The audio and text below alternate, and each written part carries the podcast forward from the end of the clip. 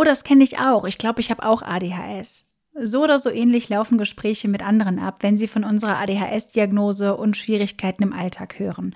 Aber wie ist das eigentlich? Haben wir nicht alle ein bisschen ADHS? Was sind typische Eigenschaften bei ADHS und wie haben sie sich schon früher, zum Beispiel in unserer Schulzeit, gezeigt? Wie war es mit Freundschaften und in der Familie? Und ab wann könnte es sinnvoll sein, eine Diagnose zu suchen? Was wir dir mit auf den Weg geben wollen, wenn du diesen Podcast hörst und denkst, ich habe auch ADHS, erfährst du in dieser Folge.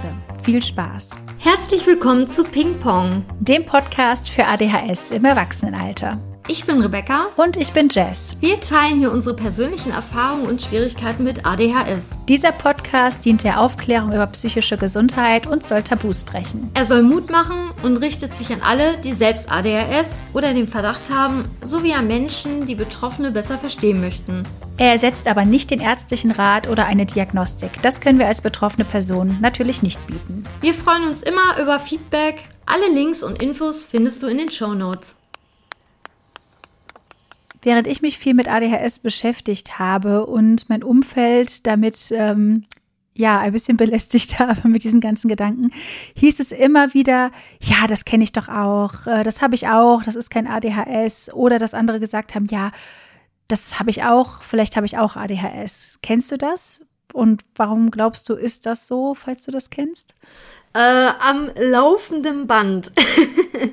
Also sowohl in der Phase, als ich dann in der Diagnostik hing und ich mich mit meinem engeren Umfeld auf jeden Fall da ausgetauscht habe, aber jetzt auch, seitdem wir jetzt auch den Podcast machen und wenn ich dann KundInnen bei mir im Laden habe oder einfach irgendwie mal Smalltalk-mäßig mit Leuten schnacke über das Thema, weil ich da ja jetzt nicht so ein Geheimnis rausmache, kommt immer sofort so, oh ja, voll, das kenne ich, ja, das habe ich.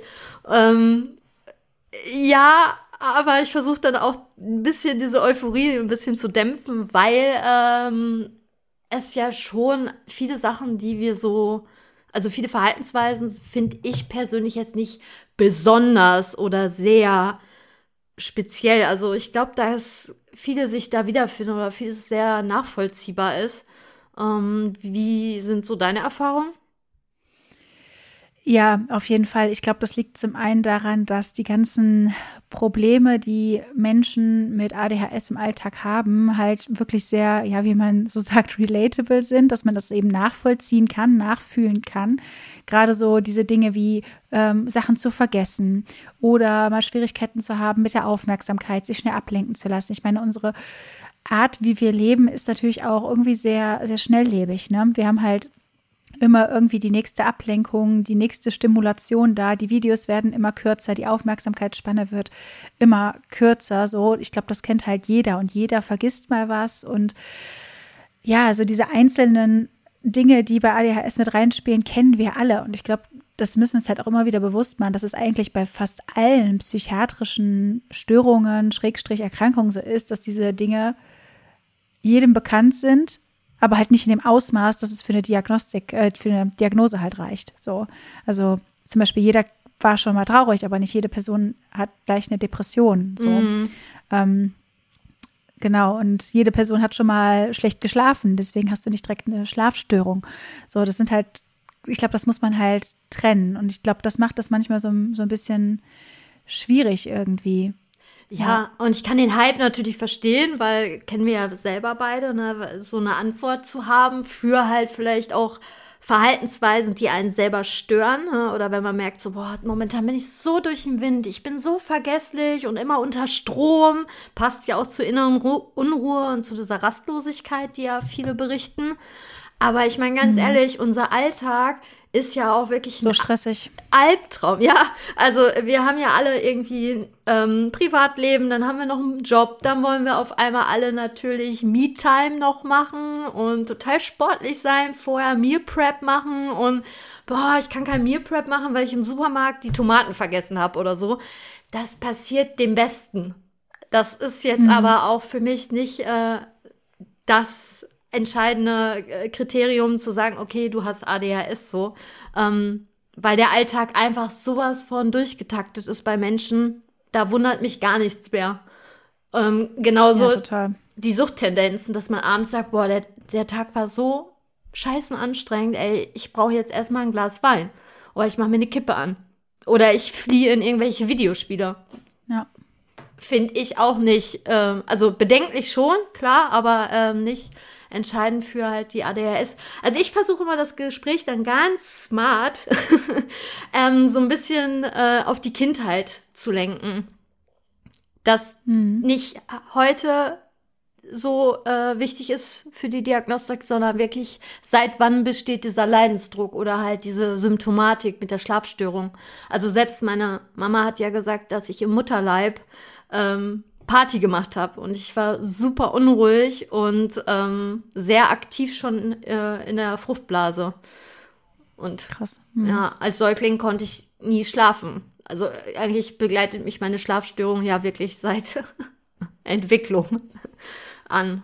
Ja, ja, ich glaube, gerade dieses Kindheitsthema, das haben halt vielleicht viele gar nicht auf dem Schirm, dass ADHS jetzt auch nichts ist, was du im Erwachsenenalter, zumindest nach aktuellem Stand der Forschung, entwickeln kannst, sondern dass es halt etwas ist, was sich seit der Kindheit so begleitet und dass auch das für die Diagnostik gegeben sein muss. Also es wird da explizit auch nach der Kindheit gefragt und dass es vor dem 7. bzw. 12. Lebensjahr auftritt. Und ich glaube, was da so das Hauptmerkmal ist, wenn du halt wirklich eine ADHS hast, ist, dass du dein ganzes Leben lang für diese Schwierigkeiten negatives Feedback bekommen hast, also so bei den meisten. Also, dass sie zum Beispiel immer wieder gesagt wird, boah, du bist so vergesslich, wenn du nicht deinen Kopf angewachsen hättest, dann würdest du den auch noch verlieren. Das habe ich zum Beispiel sehr häufig gesagt bekommen. Du bist so schludrig, du bist so unordentlich, pass doch mal auf, warum stehst du immer im Weg, wo bist du gerade, träumst du gerade, hörst du schon wieder nicht zu. Und dass das so extrem häufig gesagt wird, dass das halt wirklich nachhaltig deinen Selbstwert prägt und dass du dich selbst halt für unfassbar vergesslich hältst, für unfassbar chaotisch, unaufmerksam, unfähig zu leben, egoistisch. Ja, hart gesagt. Ja, schon irgendwie. Hart, ne? Gesagt, ja. Aber ja. Ja. Genau, und tatsächlich dieses, ja, manchmal klingt das, als wärst du unfähig zu leben. Das habe ich auch schon bei YouTube als Kommentar gelesen, wo ich mir dachte, wow, das ist schon krass irgendwie. Denke ich mir so, heftig, aber irgendwo ist halt auch was dran, weil es im Alltag wirklich viele Schwierigkeiten mit sich bringt, weil ADHS steht ja für Aufmerksamkeitsdefizit, Hyperaktivitätsstörung. So, da steht schon mal drin, man hat Schwierigkeiten mit der Aufmerksamkeit und man hat Schwierigkeiten mit Hyperaktivität. Und Aufmerksamkeitsdefizit bedeutet ja nicht, dass du nie aufmerksam bist, sondern du kannst ja auf der anderen Seite auch diesen krassen Hyperfokus haben, wenn dich sowas so krass interessiert, dass du stundenlang da dran sitzt und dir fast in die Hose pinkelst, weil du halt so tief drin bist. Also ADHS, finde ich, ist halt auch ein sehr schlechter Begriff dafür. Ich finde, Aufmerksamkeitsregulationsstörung würde halt viel besser passen, dass man halt Dinge, ich meine, viele Dinge machen niemandem Spaß so, ne? Also keine Ahnung, niemand putzt gerne. So, dass man halt darauf nicht so sich konzentrieren kann oder dass man, weiß ich nicht, in Geschichte nicht aufpassen kann, weil der Stoff zu trocken ist. Das kennt wohl jeder so, aber wenn du halt gar keine Möglichkeit hast, dich zu fokussieren, selbst wenn du willst und von jeder Kleinigkeit abgelenkt bist, wenn es nur der Stift, der auf einem Papier kratzt, von einer anderen Person ist, generell in der Schule, ja, ist halt wirklich die Zeit, wo man das sehen kann. Ich habe vor kurzem bei Arte noch eine Doku gesehen zu dem Thema so Aufmerksamkeit, da ging es gar nicht um ADHS, aber da wurde eben auch gesagt, dass das Gehirn halt quasi lernen muss, gewisse Reize auszublenden. Gerade diese Reizüberflutung, wenn du mit vielen anderen Leuten zusammen bist, dein Gehirn muss das halt ausblenden, um dich auf das zu konzentrieren, worum es geht. Zum Beispiel den Stoff, den der Lehrer, die Lehrerin da vorne gerade vermitteln zu versucht. Aber wenn du die ganze Zeit im Mäppchen deiner Nachbarn bist oder beim wippenden Schuh vom anderen Schüler, dann ist es schwierig. So. Ach, total, ja. Also man weiß ja eigentlich, also ich glaube, wenn man nicht diese Reizfilterstörung, so hat meine Neurologin das halt immer bei mir genannt, wenn man halt diese Reizfilterstörung hat, klar, Geschichtsunterricht ist super langweilig, aber gesunde Gehirne machen intuitiv, okay, ich muss jetzt vorne halt dazuhören. Selbst wenn man nicht so aktiv zuhört. Aber ich muss mir wirklich sagen, Rebecca, fokussiere die Lehrerin, dann sehe ich das, auf einmal ist das Federmäppchen, dann tropft der Wasserhahn, die Uhr hat immer getickt im Unterricht, ich wurde wahnsinnig. Oh Gott. Ich habe, ehrlich, irgendwann war mein Leidensdruck so hoch, das müsst ihr euch mal reinziehen, dass ich in der Grundschule schon gesagt habe, ich will nicht am Fenster sitzen.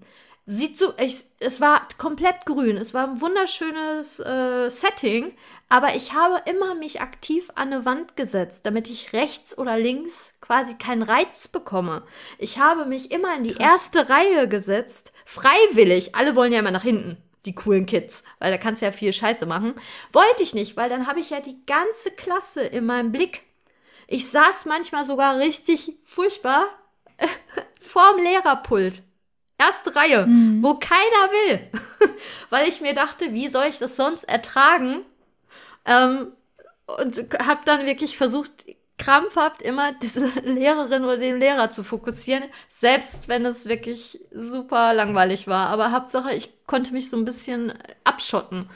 Ja, und da merke ich, dass es irgendwie nicht so die normale, oh, ist das langweilig, sondern wirklich irgendwie, ich war ratlos.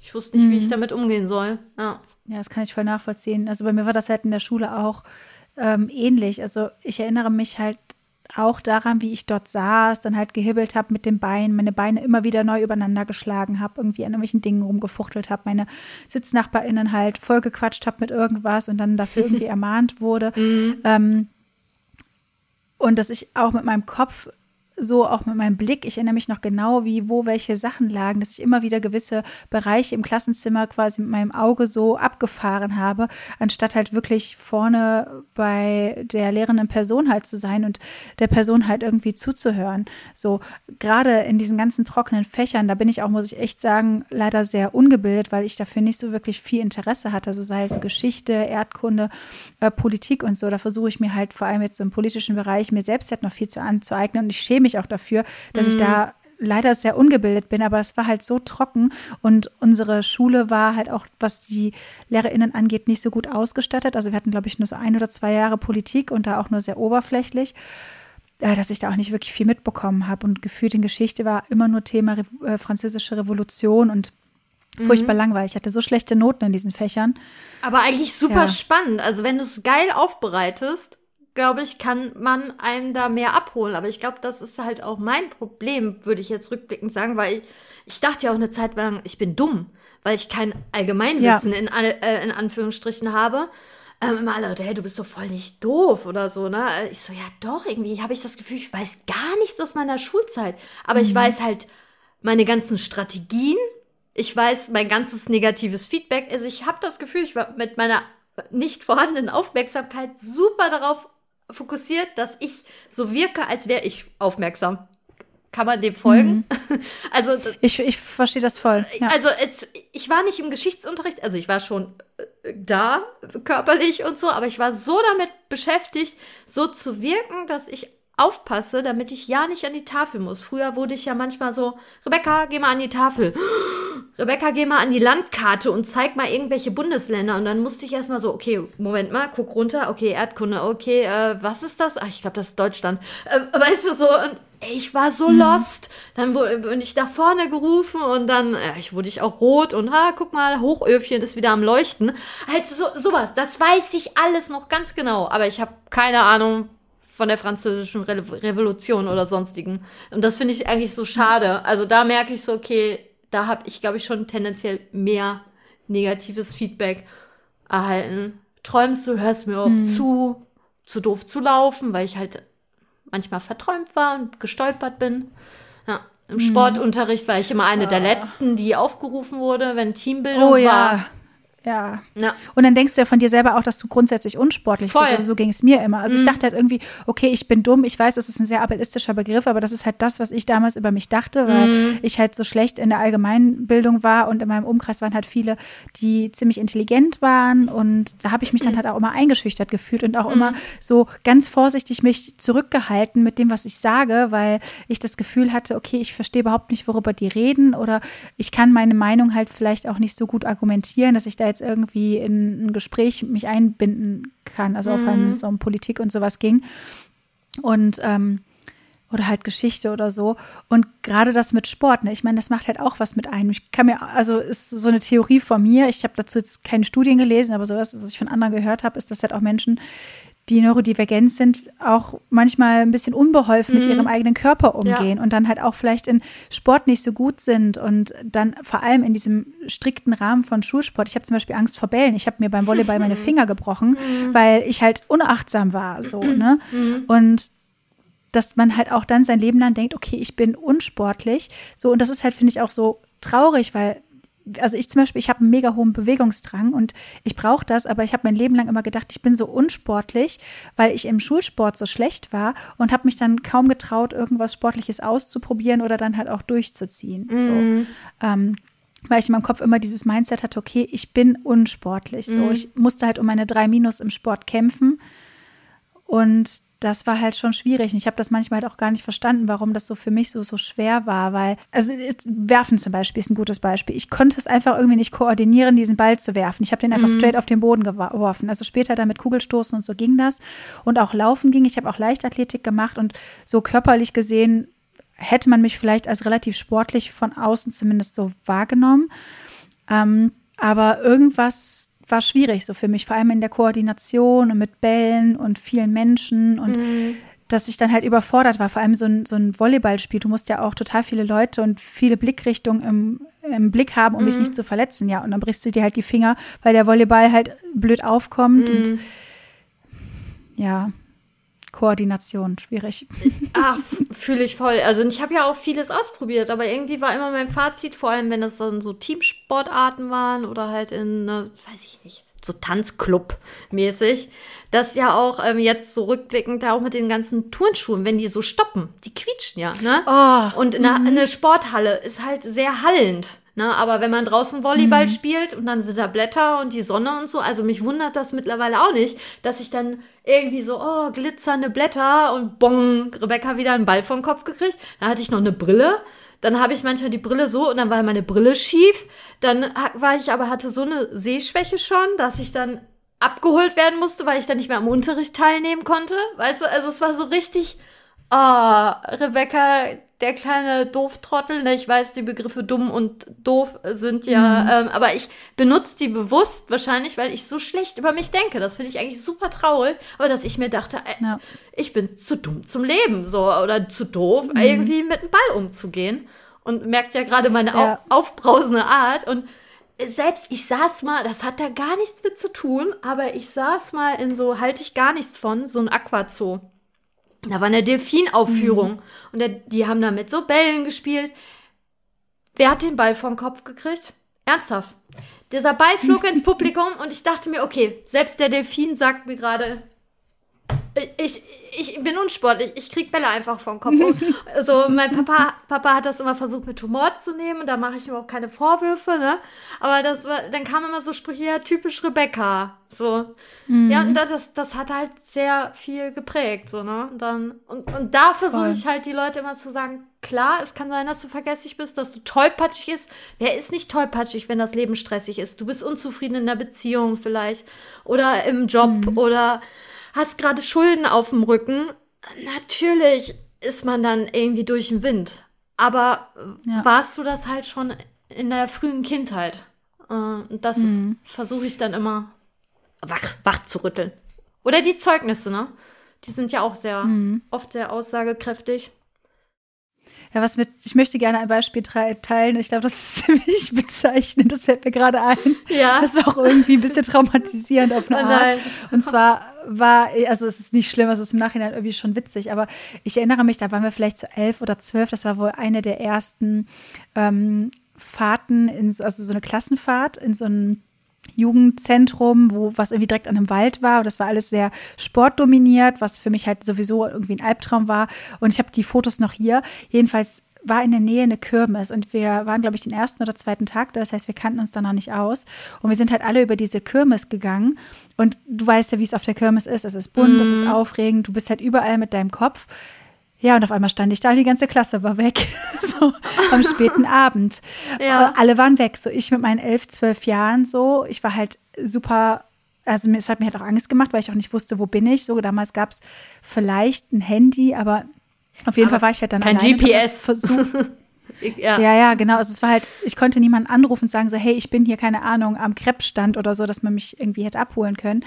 Und dann bin ich halt nachts alleine zurück und da war irgendwie so ein Wald und da war ein Friedhof und ich glaube, da waren sogar auch so, ja, Gräber, die noch offen waren, wo ich halt prinzipiell hätte reinfallen können und bin dann da halt nachts durch die Wildnis geirrt, über diesen Friedhof, über den Wald und dann halt zurück zu diesem Landschulheim war das, glaube ich. Mhm. Und alle danach auch so, boah, Jessica, was war da los? Warum hast du uns verloren? Und was ist da passiert? Das hätte richtig übel ausgehen können und so.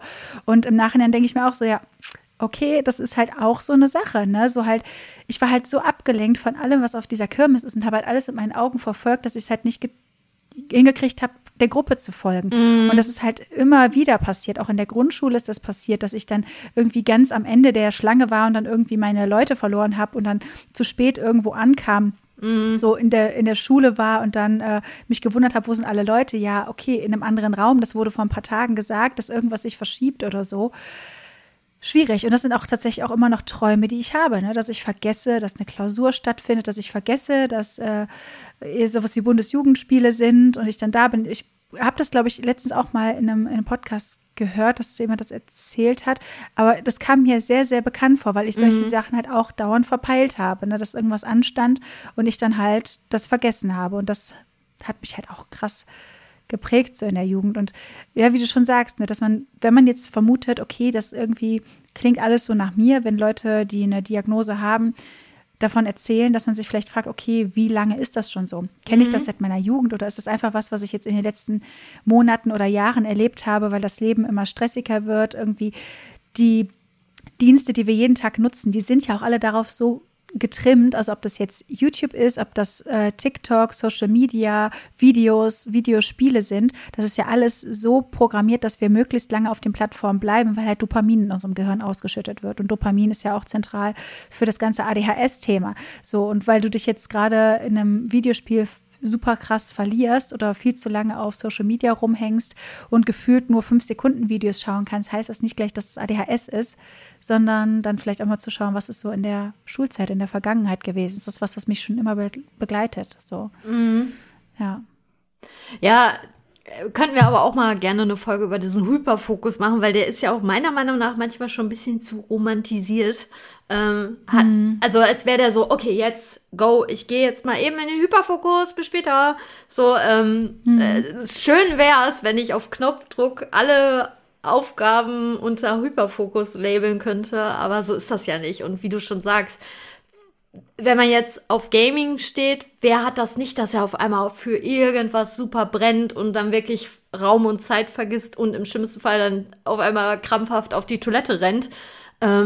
Das kann das beste und gesündeste Gehirn sich einfach in etwas vertiefen. Ja. Aber ich glaube echt, dieser, wie extrem ist das? So, diese Auf und Abs und Unplanbarkeit, ne? Ja, total. Ja, und spannend fand ich ja auch, ich weiß nicht, ob es dir ähnlich geht, dass ich öfter mal schmunzeln musste, jetzt so rückblickend, als es ja um das Thema ADHS ging. Und dann habe ich halt irgendwie, ich war auf einmal voll im Hyperfokus. Ich habe alles inhaliert, was mit ADHS zu tun hat. Ich war echt stolz wie Bolle auch, dass ich auf einmal lesen konnte. Also ein Buch aus Papier, komplett in einer Nacht durchgesuchtet. Das war irgendwie dann schon recht alter Schinken. Ging dann halt spezifisch dann um Frauen und ADHS.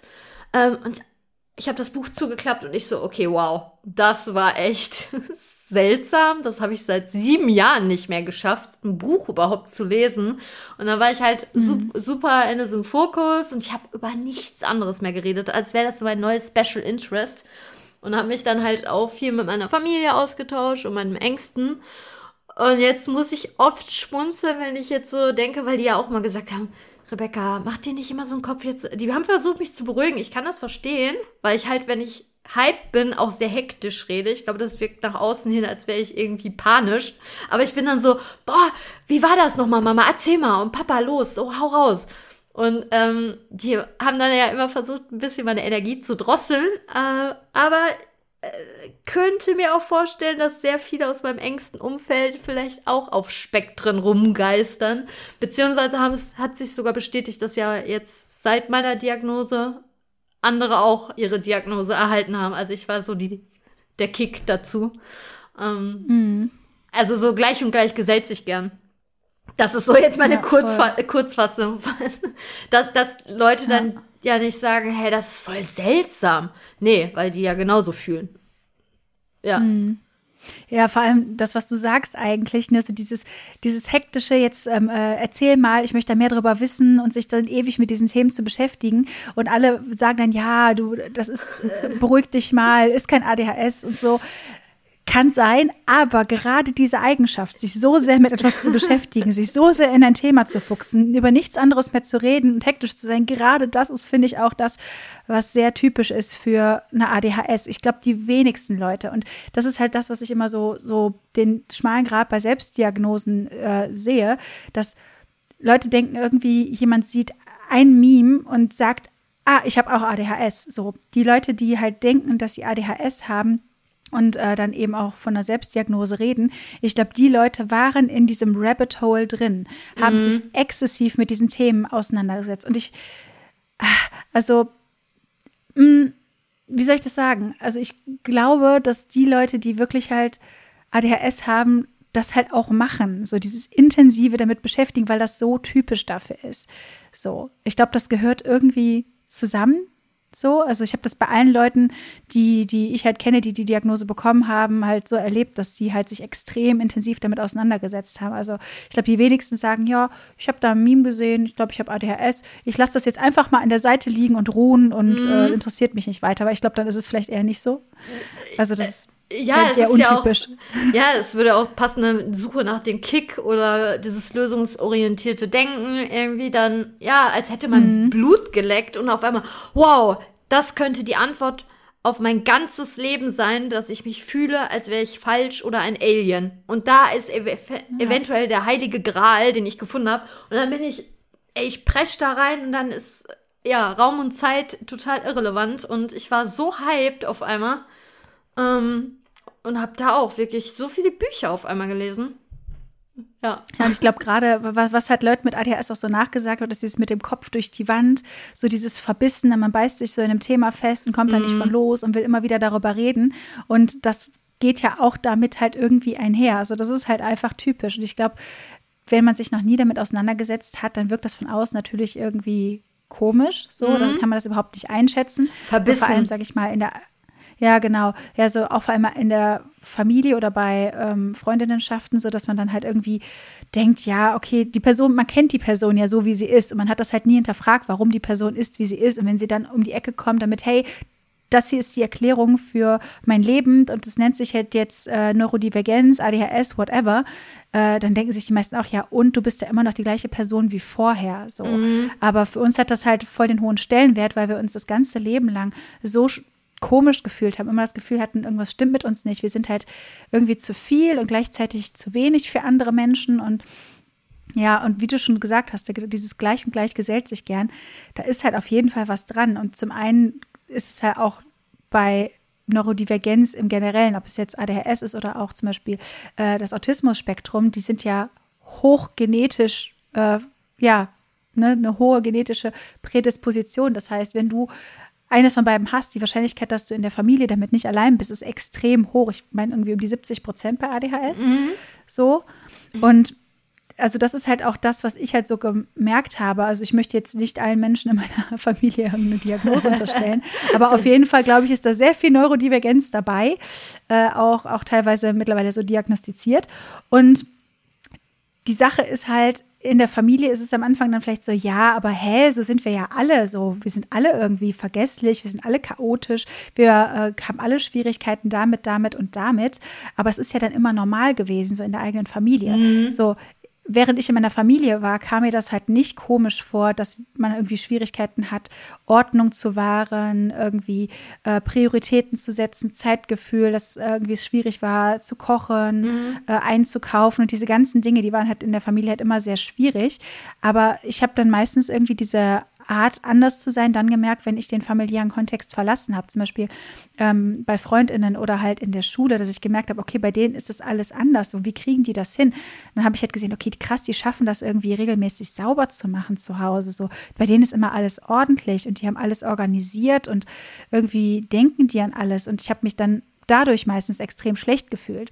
So, ich glaube, das dürfen wir halt auch nicht, ja, außer Acht lassen, dass halt auch familiär bedingt sehr viel so zusammenkommt. Und ja, und auch bei FreundInnen das Gleiche, dieses Gleich und Gleich gesellt sich gern. Man gibt sich ja mit Leuten ab, die ähnlich denken, ähnlich ticken, vielleicht ähnliche Eigenschaften eben auch haben, die mit ADHS so assoziiert sind, so was du eben schon gesagt hast, so diese Lösungsorientiertheit und so. Mhm. Ja.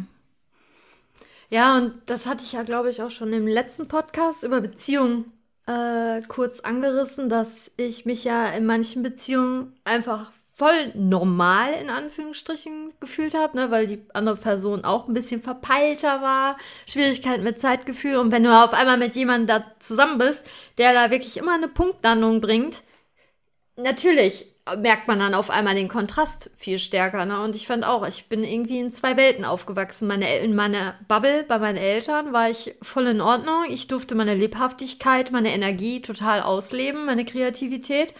Ja, und plötzlich in der Schule, Grundschule, muss ich auf einer harten Holzbank im Gottesdienst sitzen und wurde ständig ermahnt, ich soll doch aufhören, die anderen abzulenken. Also, ja, dadurch ist das dann irgendwie immer mehr verstärkt worden, dass ich falsch bin, anscheinend, zumindest gesellschaftlich gesehen.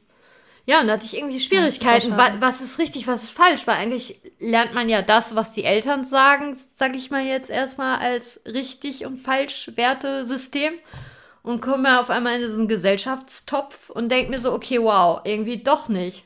Also ich hatte voll die Struggle schon in der Grundschule, was ist jetzt dann das richtige Feedback? So. Ja, voll. Ich glaube, ich habe mich da halt auch, weil ich teilweise so verloren war zwischen diesen beiden Dingen. Also was erlebe ich halt so in meinem Umfeld und das, was du gerade beschreibst. Ich habe mich, glaube ich, auch sehr viel so an Serien und an Filmen orientiert und das dann so für bare Münze genommen. Bravo, Girl. Vielleicht ein bisschen off-topic. Ja, so Zeitungen auf jeden Fall, aber halt auch wirklich Serien, also auch Beziehungsdynamiken und so habe ich halt in Serien gesehen und dachte halt, das ist halt 1:1 so wie halt im wahren Leben, weil ich halt in vielen Bereichen nicht so wirklich so Rollenvorbilder hatte und habe dann einfach das so irgendwie für mich übernommen, was vielleicht auch wieder eine ganz andere Problematik mit sich bringt. Ich weiß nicht, ob dir das da ähnlich geht, ob das irgendwie auch ein spannendes Thema für eine andere Folge wäre, aber auch voll gerne. Ich meine, wir haben jetzt über diese ganzen Dinge gesprochen, die so nachvollziehbar sind für viele Leute, die jetzt eher in so eine defizitäre Richtung gehen, die halt gesellschaftlich nicht so gut anerkannt sind. Aber ADHS hat ja durchaus auch positive Eigenschaften und so empathische Eigenschaften. Fallen da dir welche ein, die so Leuten mit ADHS so nachgesagt werden? Ich kann jetzt nur aus meiner Perspektive berichten oder was ich halt an mir schätze und mag, ist halt erstmal dieses Lösungsorientierte, dass ich in manchen Situationen wirklich erstmal einen kühlen Kopf bewahren kann und dann gucke, okay, so ist das Problem, ich muss da jetzt irgendwie eine Lösung finden und auch wenn es halt ein bisschen Energie und Arbeit bedeutet, ja, bin ich mir das wert oder ich raff mich dann irgendwie doch auf, das zu klären. Auch mein Gerechtigkeitssinn, der mir aber in der Schulzeit oft, Rebecca war immer am Diskutieren und so. Nee, ich habe ja recht. So bin ich dann. Also, nee, ich habe recht. Du musst immer das letzte Wort haben, wurde mir immer gesagt. Ja, voll. Weil ich recht habe. Ja, so. Gut, aber wenn die andere Person halt Scheiße sagt, sorry, dann muss ich sie halt, ich bin... Oder irgendjemand unfair behandelt wird. Anders, ich bin reflektiert rechthaberisch. Ich bin offen dafür, wenn du mir sagst, Rebecca, nee, das ist so und so. Und ich stehe mir das dann auch ein, dass das nicht so ist. Aber wenn ich recht habe, dann müsst ihr bluten. Ja. Da lasse ich mir auch nicht. Und dann sind mir die Konsequenzen halt auch egal. So, ich habe mich auch schon mit der Schuldirektorin angelegt und mit dem Priester und mit meinem Tattoo-Chef und ich sag euch jetzt schon, das hättet ihr wahrscheinlich nicht alle gemacht. So, da habe ich auf einmal, da kommt auch wahrscheinlich dieses Risikofreudige, aber an sich rückblicken, in dem Moment bin ich so kurz danach irgendwie schockiert über meine Energie, aber eigentlich auch geil, dass ich dann so krass eigentlich für meine Grenzen einstehe oder halt auch hilfsbereit bin, wenn andere gemobbt wurden. Das triggert mich so hart, weil Mobbing können wir auch gerne mal eine Folge machen. Aber wenn dann Leute so, wie kannst du denn mit der reden? Die ist doch mit dem und dem verkracht. Ja, ist mir doch egal. Was soll ich, also was, ja. Diese komischen Dynamiken, du darfst nicht mit dem reden, weil der hat mit dem und dem und der ist mit dem. Okay, wow, ich bin raus. Die Person ist zu mir nett, also bin ich jetzt erstmal grundsätzlich nett. So, zack, bumm. Ich gebe mir meine eigene Meinung. Ja, so. Total. Ich versuche mal sehr wertfrei zu sein, das mag ich halt auch.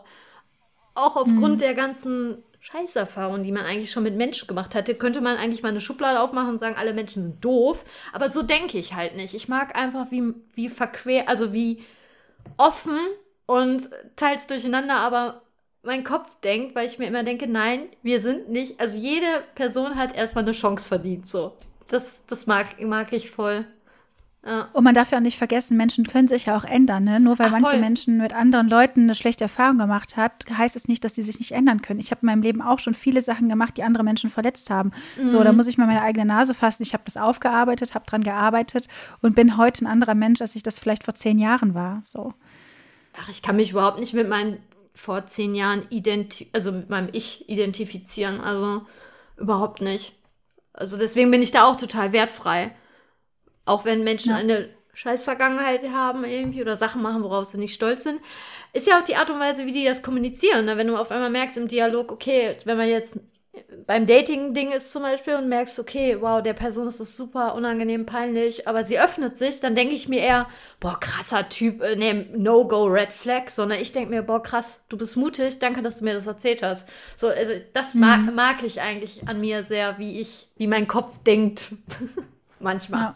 Das ist halt immer nur manchmal ein schmaler Grat, ne? Weil leider kann halt auch diese Gutgläubigkeit auch nach hinten losgehen. Also Naivität nehme ich gerne, ziehe ich mir auch gerne an. Ja. Bin ich, aber eigentlich ja schön, aber gefährlich. Schön, aber gefährlich, ja. Und meine Kreativität, ja, die schätze ich und mag ich auch sehr. Also das ist ja auch eine der positiven Eigenschaften, die oft in dem Kontext fällt. Begeisterungsfähigkeit ist auch sehr, merkt man wahrscheinlich auch, wenn wir hier so, wow, so rumspringen.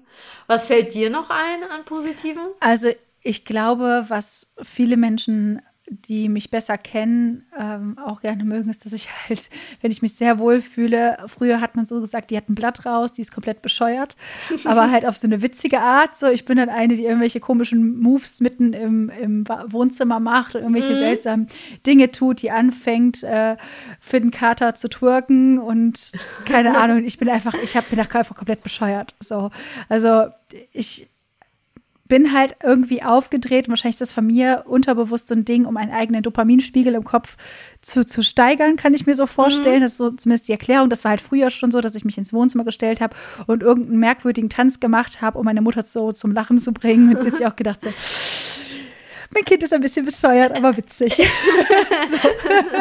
Wie schön, ja. Ja, und ich glaube, das ist eigentlich eine ganz schöne Eigenschaft. Ich glaube, ich kann Menschen ganz gut so zum Lachen bringen und mich selber auch. Und diese Sachen mache ich aber auch, wenn ich komplett alleine bin. Ne? Also ich finde das einfach irgendwie witzig. Ich weiß nicht, ich finde mich manchmal witzig. Aber meistens, wenn ich witzig bin, bin ich das unabsichtlich. Wenn ich zum Beispiel Dinge extrem trocken sage, also ironische Dinge sehr trocken sage, und dann kommt das manchmal halt so Situationskomik lustig rüber. Ja, verstehe ich. Ja. Wenn du verstehst, was ich meine. Ja. Aber sonst auch die Sachen, die du gesagt hast. Ich habe halt auch einen extrem hohen Gerechtigkeitssinn. Ich komme gar nicht damit klar, wenn andere Menschen irgendwie unfair behandelt werden, was dann eben auch dazu führt, dass ich mich schon mit Leuten angelegt habe. Da ist es mir auch egal, was für einen Rang oder was für eine Autorität eine andere Person hat. Ehrlich gesagt schätze ich wenig Autoritäten, muss ich sagen, ehrlich gesagt. Und die Konsequenzen sind mir in dem Moment egal. Also selbst wenn ich meinen Job verliere oder mein wie heißt das, Schulsitz. Schulplatz. Ja. Egal. Ja, aber wirklich auch dieses Autoritäten verstehe ich halt nicht. Also ich gehe halt erstmal mit jeder Person respektvoll um. Aber es ist mir egal, ob die Person ein Professor, Doktor, irgendwas ist. Wenn der scheiße ist und ein Arschloch ist, dann ist er ein Arschloch. So. Ja. Und da ist es mir auch egal, was für einen Titel der hat, weil das ist, am Ende des Tages spielt das jetzt für mich keine Rolle. Und ich glaube, das verstehen manche Leute nicht, die dann halt wirklich Autoritäten oder halt Leute mit einem höheren Rang nur aufgrund dessen sich da einschleimen und besser verhalten. Das ist zum Beispiel was ich überhaupt nicht verstehen kann. Ja. Also so auch so diese Karriereleiter hoch und so, I don't care. Ich Voll. Weiß nicht, seid ja. nett zu Leuten und Leute sind nett zu dir. Das ist halt so irgendwie meine Einstellung. Wer nett zu mir ist, zu dem bin ich nett und wer mich gut behandelt, dem behandle ich gut. So, keine Ahnung. Aber es ist auch so meine Erfahrung. Also wenn ich halt erstmal wertfrei auftrete, trotz meiner starken Tätowierung und so, ich habe kaum Situationen, wo dann Leute sagen würden, geh weg, du Assi, so. Ne? Also wo man sagen würde, ja, ab so einem gewissen bunten Haut sag ich mal, dass man da irgendwie nur noch so gejudged wird und so, hab ich gar nicht. Also weil ich glaube einfach meine Art erstmal, also ich bin eher so Honigkuchen-Strahlemann auftreten, wenn ich Bock hab. Und da, wenn die Maske sitzt. Ja, genau, aber das ist so meine Erfahrung und auch meine Einstellung und darum halte ich da auch dran fest. Und das ist mir egal, was die anderen Leute sagen. Das ist so mein Fazit. Ja, voll. Ja, was würdest du denn so noch mitgeben wollen, wenn jetzt hier Leute zuhören, die sich vielleicht selber schon in der Situation befunden haben, wo sie Leuten mit ADS gesagt haben, ja, ich kenne das auch, ich habe das auch. Was würdest du denen sagen und was würdest du da vielleicht noch mitgeben wollen? Also meinst du jetzt, wenn die selber den Verdacht haben oder selber? Ja, oder spannend wäre, was sollte man generell solchen Leuten raten, unabhängig, ob es eine ADHS ist oder eine Depression oder eine andere Störung, eine andere Krankheit oder selbst Bauchschmerzen und so, Kopfschmerzen. Also wie sollte man da sensibler mit umgehen vielleicht, ne? Das wäre ja eigentlich spannend, oder? Also, dass Menschen einfach nicht immer sofort dieses Relaten einem um die Ohren hauen. Wenn jemand sagt, ja, ich habe immer in der Periode starke Unterleibsschmerzen, das kann halt wirklich Periodenschmerz sein oder im schlimmsten Fall eine Endometriose. Also das ist ja das, es ist halt alles nicht so messbar, Schmerz, Wahrnehmung und so. Deswegen finde ich es wichtig, eigentlich dahingehend so ein bisschen zu sensibilisieren. Und wenn der Verdacht wirklich da ist, da halt sich reinfuchsen und dann entsprechend sich Hilfe zu suchen. Okay, wow. Willkommen in meinem Kopf. Der Wortsalat. Ja. Wortsalat, ja. Oder wohin wolltest du gerade mit deiner Frage? Ja, das geht schon in die richtige Richtung. Wobei ich, glaube ich, aber da ehrlich sagen muss, dass zumindest meine Erfahrung gerade bei neurodivergenten Menschen, also ich zeige Empathie halt wirklich auch dadurch, dass ich von meinen Erfahrungen berichte und oftmals geht das so hin und her und da fühlt sich niemand angegriffen. Ach so, Oversharing. So. Nee, eher so, dass wenn mir eine Person schreibt, hey, ich habe das und das erlebt, mir geht's so und so und so, dass ich dann schreibe, hey, ich habe das und das erlebt, das ist ja ähnlich und dann macht die Person so weiter und das ist halt die Art, wie wir kommunizieren und das ist vollkommen okay und schön. So gerade im neurodivergenten Bereich habe ich das Gefühl, wird so oft halt auch Empathie ausgedrückt, weil ich zum Beispiel, ich finde das auch unangenehm, wenn andere Leute mir sagen, oh, du Arme, das ist ja total schlimm, mir geht's so, diesen Umgang, also ich persönlich, das kann man halt nicht verallgemeinern, ich persönlich kommuniziere halt anders, aber das ist dann vielleicht auch, sage ich jetzt mal, Next Level, wenn du in deinem Umfeld nur Leute hast, die irgendwie auf irgendeine Art neurodivergent sind und einen ähnlichen Kommunikationsstil haben, dann ist das auch vollkommen okay. Also früher wurde mir häufig unterstellt, irgendwie ich sei egozentrisch und mir wäre das vielleicht egal, wie es anderen Menschen geht, aber das ist nicht so. Einfach nur die Art, wie ich kommuniziere, ist halt anders. Also ich zeige meine Empathie dadurch, dass ich meine eigenen Erfahrungen mit einer ähnlichen Sache teile. Kannst du das nachvollziehen, was du meinst? Und ich kann mir halt vorstellen, dass das andere dann halt als übergriffig empfinden oder wie heißt es? Ja, so nach dem Motto, ja, jetzt komme ich kaum zu Wort. So, es geht doch jetzt gerade um mich und jetzt fängst du mit dir an. Also es könnte ja schon im schlimmsten Fall so narzisstische Züge, in Anführungsstrichen, sein. Nee, verstehe ich voll, aber ich mag das dann auch, wenn die andere Person auf einmal für das Thema brennt. Also ich hatte ja auch schon, seitdem wir den Podcast machen und ich auch offen über die Diagnose rede, Tattoo-Sitzung und wir haben gefühlt 5 Stunden über ADHS-Momente geredet. und waren die ganze Zeit, ja, wow, und ja, und dann kam man wieder Hölzchen auf Stöckchen und so und ja, und das Fazit war so, dass die Kundin dann am Ende gesagt hat, boah, ich glaube, ich werde das mal abchecken lassen. So. Und, ja, und ich fand mich dann jetzt nicht so, als würde sie mir meine Diagnose klauen. So. Mhm. Ja. Ja, voll. Ja, ich glaube, das muss man halt vielleicht noch ein bisschen trennen. Ich kann mir halt auch wirklich vorstellen, wenn das Leute sind, die wirklich, die jetzt nicht nur sagen, hey, ich bin auch manchmal vergesslich, sondern wo wirklich eventuell eine ADHS vorliegen könnte oder auch eine andere Neurodivergenz, dass die dann ja das gar nicht mit einer bösen Absicht machen. Also ich glaube eigentlich selten, dass da eine böse Absicht hintersteckt. Ich finde gerade so schwer, die Worte zu fassen. Aber bei mir ist es jedenfalls so, wenn andere Leute mir irgendeine Sache schreiben, ich habe Schwierigkeiten, auf jeden einzelnen Satz einzugehen. Meistens picke ich mir so eine Sache da raus, die halt besonders interessant ist. Das passiert unbewusst. Und dann teile ich meine Erfahrungen darüber. Und dann pickt sich die andere Person wieder eine kleine Sache bei mir raus und teilt ihre Erfahrung darüber. Und das ist wundervoll. Ja. Also so kommuniziere ich meistens. Ich ignoriere dieses, hey, wie geht's dir? Was machst du gerade? Sondern es geht halt um die Essenz. Und wenn jetzt eine andere Person sagt, ja, ich glaube, ich habe auch ADHS und dann vielleicht ihre Erfahrung teilt, das ist dann für mich auch okay. Ja, ich weiß nicht, ich kann das irgendwie gerade schwer in Worte fassen. Ich habe da auch Schmerzen. Ist das okay? Entschuldigung. Natürlich ist es in Ordnung, dass du es ist schlimm, dass du ja Schmerzen hast. Ich glaube, da gibt es keine allgemeine Antwort. So, ne? Also, wie man damit umgehen soll oder wie sollte man Menschen sensibilisieren oder ich finde es ja erstmal anders so. Ich finde es besser, wenn wir dann so ein Thema haben im Gespräch, wenn ich eine Person treffe, als dass wir es über das Wetter reden. So, oder ja, die Corona-Maßnahmen oder weiß ich nicht, was in der Brigitte gerade steht. So, dann weiß ich schon, die Person hat wahrscheinlich kein ADHS. Also, weil so oder sie maskiert so stark. Ja, sie ist einfach Meisterin in Maskieren auf jeden Fall. Ja, aber halt sowas. Also irgendwie Nährwert, Austausch, sich begeistern und eventuell jemandem helfen, kommt wieder mein Gerechtigkeitssinn. Also ja, an sich macht mir das ja auch Spaß, darüber zu reden. So, statt dass die Leute sagen, ja, nimm doch einfach Medikamente dagegen. So, nee. Medikamente dagegen, so. Ja. Simple Solution. Ja. Schön wär's. Ja. Ich glaube, es ist einfach wichtig, da so ein bisschen behutsam mit umzugehen von beiden Seiten. Also ich habe das jetzt auch gerade in meinem Umfeld, wo eine Person sagt, hey, ich kann damit irgendwie viel anfangen und vielleicht ist das bei mir auch so. Und da denke ich, okay, das kann sein. Also ich sehe das durchaus bei dir auch.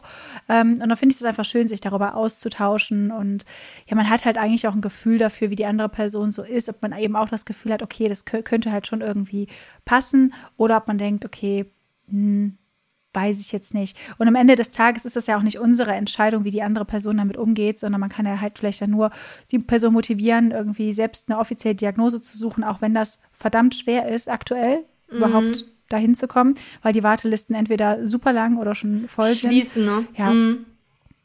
Ja, ist das so, dass die meisten jetzt geschlossen sind quasi? Oder? Also wurde mir jetzt auch letztens erzählt, dass manche 2 Jahre und dann gesagt haben, Aufnahmestopp. Ach, krass. Aber lasst euch nicht entmutigen.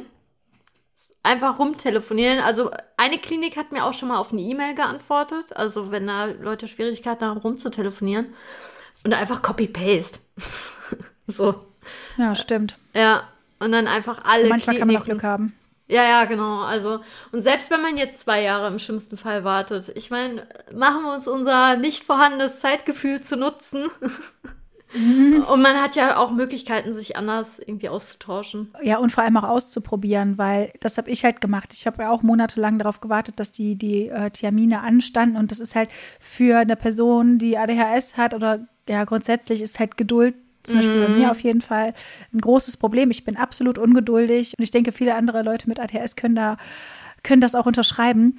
Und dann halt auf so einen Termin zu warten, ist schwierig, aber die ganzen Strategien, die es halt online schon gibt, Tipps von Leuten, die ihren Umgang damit schildern, die kann man ja einfach schon mal ausprobieren. Wie viele Sachen ich zum Beispiel von How to ADHD ausprobiert habe, dieses Dopamin-Menü und alles irgendwie mit irgendwas Schönem verknüpfen. Ich habe eine ganze Weile ziemlich viel Koffein getrunken und das halt ausprobiert, was jetzt im Nachhinein vielleicht nicht so gut war, aber halt auch das zwischendurch Tanzen, Sport und alle Techniken kann man ja ausprobieren. Das ist ja nichts Exklusives, was man nur macht, machen darf, wenn man eine fixe Diagnose von irgendeiner Fachkraft hat. So, du kannst alles ausprobieren, alles, was dir hilft und dir nicht schadet und anderen nicht schadet, ist erlaubt.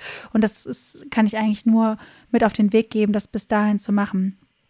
Das aber bis ist es dann halt gesagt. Wirklich zu. Ja. Ne? Also, ja, und vielleicht auch sich mit der eigenen Familie auszutauschen, einfach mal zu fragen, wie war es damals, vielleicht auch Aufnahmen aus der Kindheit, sich mal anzuschauen, gucken, wie man da halt so war, wenn man vielleicht auch eine schlechte Erinnerung hat. Weil ich zum Beispiel, ich erinnere mich an vieles nicht, vor allem so aus der früheren Kindheit, so aus der Grundschule erinnere ich mich fast gar nicht mehr. Ich träume nur oft davon. Ja, Fotos haben mir auch viel geholfen, so Kinderfotos. Ja.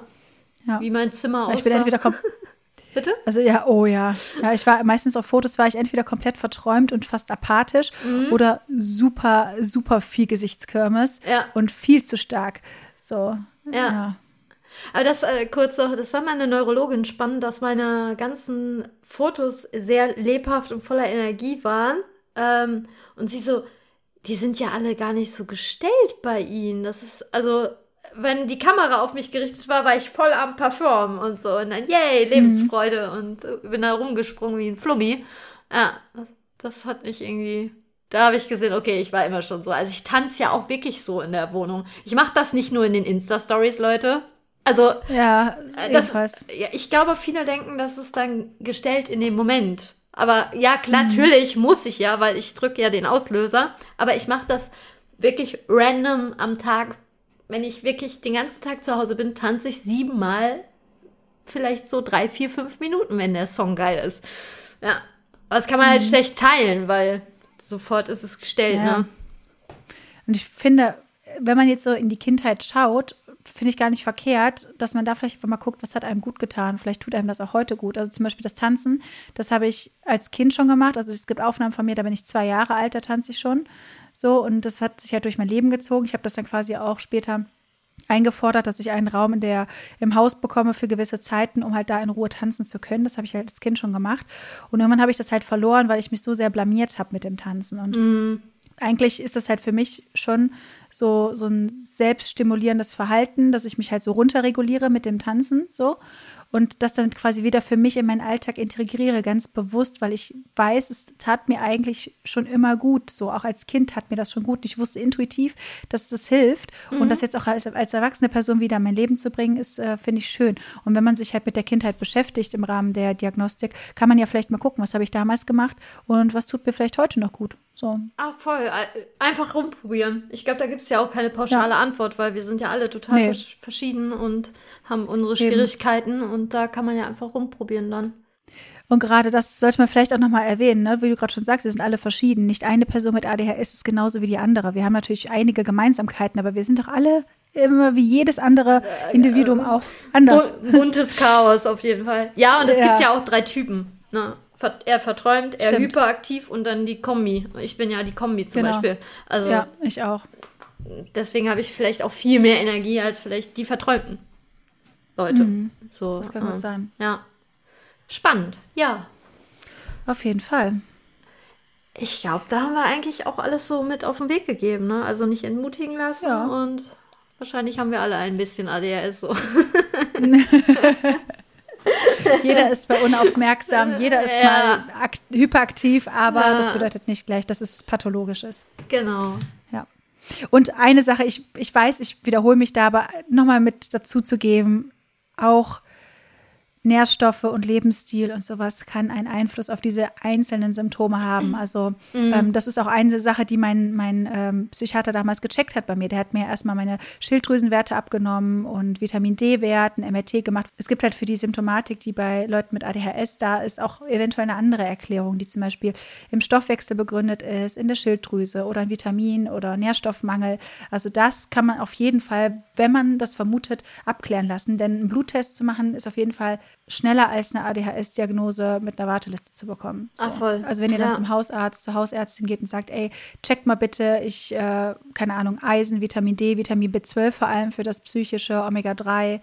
Ich mache halt gerade die Ausbildung zur Ernährungsberaterin und beschäftige mich halt auch privat sehr sehr, sehr intensiv mit diesen ganzen Themen und konnte halt auch trotz der Diagnose einige Symptomatiken verbessern, indem ich halt auf diese ganzen Dinge achte. Das nur nochmal so mit reingegeben.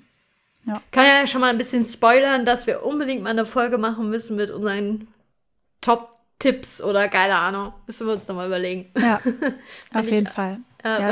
Weil daraus lerne ich ja bestimmt auch was. Du hast ja bestimmt ganz andere Strategien als ich. Vielleicht, ja. Wobei wir ein paar ja auch schon in der Medikamentenfolge besprochen haben, wo wir darüber reden, was uns jetzt hilft, weil wir ja keine mehr nehmen. Ja, so. Kriegen wir hin. Ja. Ja gut, ich fand, das ist eine schöne Folge. Ich hoffe, da konnte wieder jeder was draus mitnehmen. Genau, wenn ihr noch Fragen, Input oder gerne eure Erfahrungen teilen möchtet, könnt ihr uns jederzeit bei Instagram kontaktieren. Die Accounts sind in den Shownotes verlinkt. Wir freuen uns immer über Bewertungen. Das hilft uns. Das ist der beste Support. Ja. Auf jeden Fall.